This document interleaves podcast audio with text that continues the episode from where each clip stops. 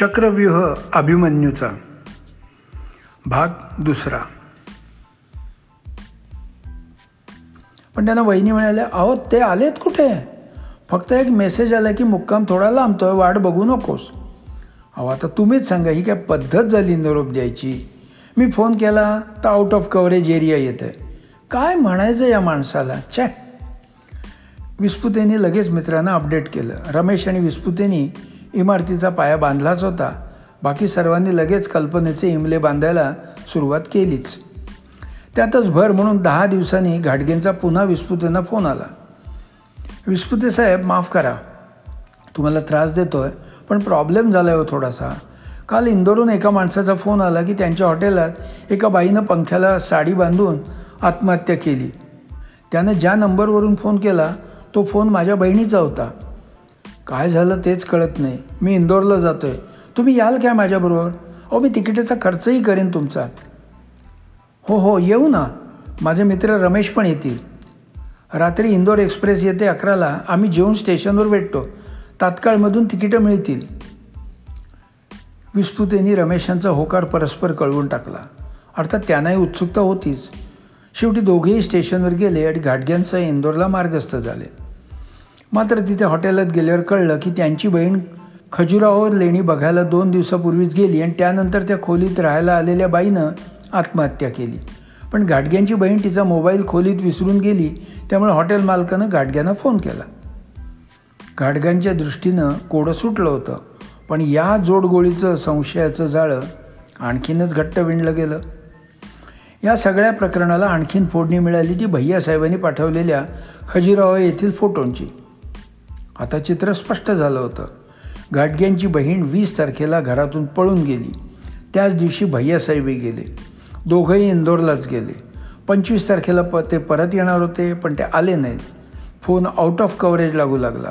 गाडग्यांची बहीण खजुरावाला गेली आणि भैयासाहेबांचे खजुराव लेण्यांच्या परिसरातले फोटो आले. सर्वात वरची कडी म्हणजे त्या फोटोत गाडग्यांची बहीण भैयासाहेबांबरोबर अगदी त्यांना खेटून उभी होती. आता आणखीन काय पुरावा पाहिजे होता? सगळ्यांना भैयासाहेबांच्या मिसेसची दया येत होती. त्या बिचाऱ्या बाईची काय चूक? तिला का विनाकारण शिक्षा? हे सगळं प्रकरण जर त्यांना कळलं तर त्यांची मनस्थिती कशी होईल? याबद्दल समग्र चर्चा मित्रमंडळीत होत नव्हती अशी एकही संध्याकाळ जात नव्हती.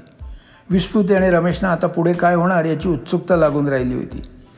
ते सतत कुठून काही स्फोटक बातमी मिळते काय याच्या शोधात असायचे. पण दोन आठवडे त्यांच्या दृष्टीने कोरडेच गेले आणि अचानक ढगफुटी व्हावी तशी बातमी येऊन कोसळली. सुप्रसिद्ध लेखक श्री वाल उर्फ भैयासाहेब बैष्णे यांना एका स्त्रीच्या खुनाच्या आरोपाखाली अटक. आता मात्र उत्सुकता बाजूला राहून सगळ्यांना धक्काच बसला. एक्स्ट्रा मराठल अफेअर वेगळं आणि खून वेगळा. एकंदरीत या प्रकरणाला भलतंच वळण लागलेलं पाहून घाटग्यांची बहीण आणि भैयासाहेब ज्या ग्रुपमधून गेले होते त्यातल्या काही लोकांनी ती दोन दिवसापासून गायब आहे म्हणून पोलीस कंप्लेंट दिली होती. शिवाय पोलिसांना तिची रक्तानं माखलेली साडी मिळाली होती. भैयासाहेब पण कुठे आढळले नाहीत आणि नंतर ते एकटेच घरी आले आणि त्यांच्या मागोमाग पोलीसही चौकशीचं चक्र जोरात फिरू लागलं. भैयासाहेबावर प्रश्नांचा भडीमार होऊनही त्यांनी काहीच उत्तरं दिली नाही शेवटी पोलिसांनी भैयासाहेबांच्या मित्रांना गाठलं आणि भैयासाहेबांच्या कॅरेक्टरबद्दल प्रश्न विचारायला सुरुवात केली. बोलता बोलता विस्पुते आणि रमेशनं भैयासाहेब घाटगेंच्या घरी जायचे आणि एकदा मोगऱ्याचा गजरा घेऊन ते गेले होते ही माहिती पण दिली. पोलिसांना सुतानं स्वर्ग गाठणं कठीण नव्हतं. त्यांनी घाटगेंची बहीण आणि भैयासाहेबांचे संबंध एस्टॅब्लिश केले. शिवाय त्यांचे खजुरावचे एकत्र फोटो आणि बरोबरच्या लोकांचे जबाब रक्तानं माखलेली साडी आणि त्यानंतर घाटगेंच्या बहिणीचे गायब होणं हे भैयासाहेबावर खुनाचा आरोप ठेवायला पुरेसे होते. कोर्टात केसही उभी राहिली. भैयासाहेबांनी स्वतःच केस लढवायचा निर्णय घेतला. मित्र त्यांना रोज भेटायला जात. त्यांना चांगला वकील घ्या तुम्हाला कोर्टाचा अनुभव नाही आहे सरकारी वकील हुशार आहे तो तुम्हाला सहज गुंडाळील. उगाच स्वतःच्या जीवाशी खेळू नका वगैरे सल्ले दिले. पण ते आपल्या मतावर ठाम होते. अगदी स्वतःच्या बायकोचं पण त्याने ऐकलं नाही. रोज पेपरमध्ये रकानेच्या रकाने भरून येऊ लागले. विस्फुते आणि रमेश आता पस्तावू लागले होते. आपल्या साक्षीमुळं आरोप बळकट झाला आहे हे त्यांच्या लक्षात आलं पण तोपर्यंत खूप उशीर झालेला होता. कोर्टात उलटसुलट जाब जबाब तपासण्या उलट तपासण्या रंगत होत्या. प्रत्येक बाब तिखटमीठ लावून छापून येत होती. कोर्टात भैयासाहेबांचे विद्यार्थी पण यायचे. काही म्हणायचे सर असे नाहीतच. त्यांचं वय बघा. उगाच त्यांच्यावर हे बालंट आलं आहे तर काही म्हणायचे माणूस म्हटलं ना की सगळं आलंच. पाय कधीही वाकडा पडू शकतो. त्याचा वयाशी काहीही संबंध नाही. सरकारी वकिलानं केस व्यवस्थित बांधली होती. कुठेही लूपहोल ठेवले नव्हते. भैयासाहेबांनी सगळे आरोप नाकारले. त्यांचा एकच डिफेन्स होता. खून झाला म्हणता तर डेड बॉडी कुठे? ती जोपर्यंत सापडत नाही तोपर्यंत खून झाला हे सिद्ध होत नाही. दरम्यान एक दिवस विस्पुते रमेशना घेऊन त्यांना लॉकअपमध्ये भेटायला गेले आणि त्यांनी भैयासाहेबांची माफी मागितली. सॉरी भैयासाहेब. आमच्या मूर्खासारख्या जबानीमुळे तुम्ही अडकलात. तुम्हाला कल्पना नाही आम्ही वेड्यासारखा तुमचा पाठलाग केला आहे तुम्हाला त्या मयूरपंख बिल्डिंगमध्ये जाताना पाहिलं आणि ते पोलिसांना सांगितलं. कुणी सांगितलं तुम्हाला की तुम्ही पाठलाग करत होता हे मला माहीत नव्हतं? म्हणजे? तुम्हाला आम्ही तुमच्या मागावर होतो हे माहीत होतं? हो. एकदा मी नाना नानी पार्कसमोर मोगऱ्याचा गजरा घेतला होता. तुम्ही ते पाहिलं तुमच्या चर्चा झाली तुमच्या नजऱ्या संशयी झाल्या. हे मी गाडीच्या रिअर व्ह्यू मिररमध्ये पाहिलं होतं. त्यापूर्वी मागे एकदा माझ्या घरी माझ्या कामवालीच्या पायातले पैंजण पडले होते पण तुम्हाला त्याबद्दल संशय आला. म्हटलं चला तुम्हाला चगळायला एक विषय देऊया. मग मी ती कल्पना वाढवायला सुरुवात केली. तुम्हाला मयूरपंख अपार्टमेंटपर्यंत पाठलाग करायला उद्योग केलं. मी लिफ्टने वर गेलो. मला माहीत होतं की तुम्ही मी कुणाकडे जातो हे पाहायला वर याल. माझा अंदाज खरा ठरला. तुम्ही लिफ्टनं वर आलात पण तोपर्यंत मी जिन्यानं खाली उतरून निघून गेलो होतो. तुम्ही फोन केलात. मी उचलला तर तुम्ही कट केलात. खरं तर ती बिल्डिंग मला माहीतही नव्हती. तिथे कोण राहतं तेही माहीत नव्हतं. पण पुढे या गोष्टीत आपोआप रंग भरू लागले. मी इंदोरला गेलो आणि मी मी ज्या हॉटेलमध्ये उतरलो होतो त्या लोकांनी हाफ रेटमध्ये खजुरावाची ट्रिप अरेंज केली. म्हटलं एवढ्या लांब आलो आहोत तर जाऊन येऊया. परत परत कोण येणार आहे? त्या ग्रुपमध्ये ही सो कॉल घाटग्यांची बहीण पण होती. त्यापूर्वी ती काळी की गोरी तेही मला माहीत नव्हतं. तिचा पूर्व इतिहासही माहीत नव्हता. पण आता या प्रकरणानं वेगळाच रंग घेतला आहे त्याचे परिणाम वेगळेच होत आहेत. तुमच्या जीवाशी व्यत्यय आहे. आणि तरी तुम्ही इतके शांत आहात? हे कसं काय? विस्पुते म्हणाले. हे बघा विस्पुते मला महाभारतातला अभिमन्यू आठवला.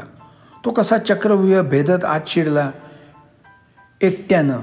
एकट्यानं कसं सगळ्यांशी लढला?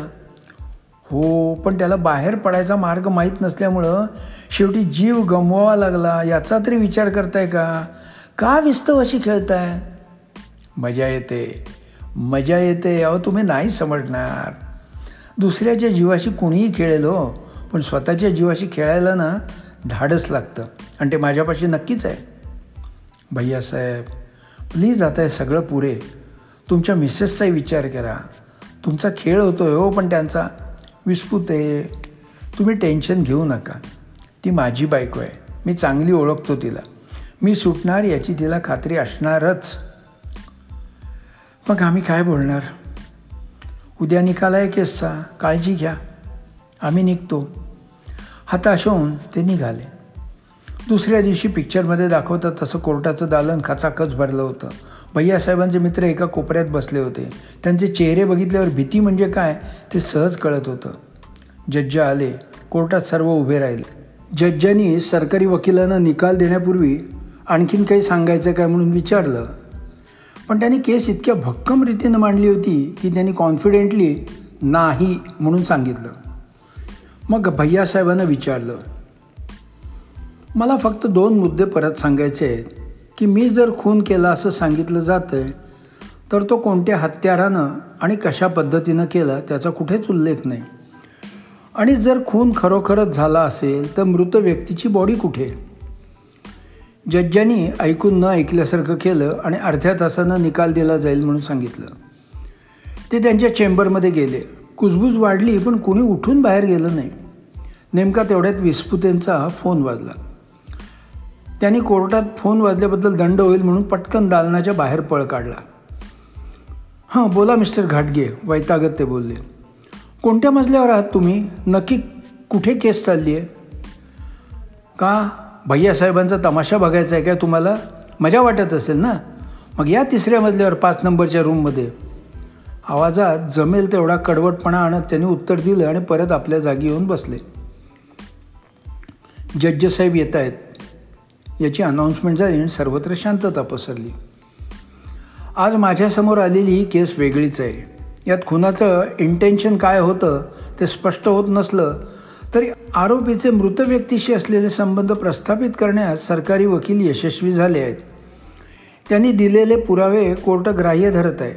साडीवरचे रक्त आरोपीचे मृत व्यक्तीबरोबरचे फोटो खजुराहोला गेलेल्या इतर व्यक्तींच्या साक्षी अचानक जज्ज साहेब जज्ज साहेब मला काहीतरी महत्त्वाचं सांगायचं आहे म्हणत घाटगे धापा टाकत दालनात आले. पोलिसांनी त्यांना अडवलं पण त्यांनी आपलं नाव आणि माहिती दिल्यावर ती माहिती जज्जांपर्यंत पोचवण्यात आली. जज्जांनी त्यांना साक्षीदाराच्या पिंजऱ्यात यायला सांगितलं. साहेब तुम्ही जिच्या खुनाबद्दल ही केस चालवत आहात तिचा मी लहान भाऊ. ती घरातून पळून गेली. इंदोरला गेली तिथून खजुरावाला गेली. भैयासाहेबांबरोबर तिचाच फोटो आहे हे सगळं खरं आहे. पण मला आत्ता तिचाच फोन आला. आत्ता ती रतलामला आहे आणि जिवंत आहे.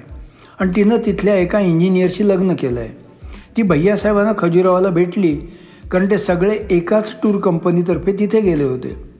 त्यांची एकमेकाशी ओळख झाली होती. माझ्या बहिणीचा फोन इंदोरच्या हॉटेलात राहिला होता त्यामुळं भैयासाहेबांच्याच फोनवरून तिनं त्या इंजिनियरशी कॉन्टॅक्ट केला. दरम्यान ती रतलामला जाण्यासाठी स्टेशनवर जात असताना तिच्या रिक्षाला अपघात झाला. तिला बरंच लागलं. तिची साडी रक्तानं माखली. भैयासाहेबांनीच तिला दुकानातून नवा ड्रेस घेऊन दिला आणि ट्रेनमध्ये बसवून दिलं. हे सगळं ऐकून जज्ज वकील आणि इतर प्रेक्षकही चक्रावलेच. अहो मग एवढं सगळं रामायण तुम्हाला माहीत असताना तुम्ही ही माहिती कोर्टात का नाही सांगितली? जज्जांनी चिडून विचारलं. मला सगळं माहीत होतं हे खरं आहे. पण घाटग्यांच्या बहिणीचं लग्न पार पडेपर्यंत कुठे बोलणार नाही असं मी त्यांना वचन दिलं होतं. ते मी कसं मोडणार होतो? आता लग्न पार पडलं आहे मी वचनातून मोकळा झालो आहे जज्जांनी कोर्टाची दिशाभूल केल्याबद्दल दिलेल्या ताकदीनंतर भैयासाहेबांची अभिमन्यूच्या चक्रव्यूहातून यशस्वी सुटका झाली हे वेगळं सांगायला नकोच.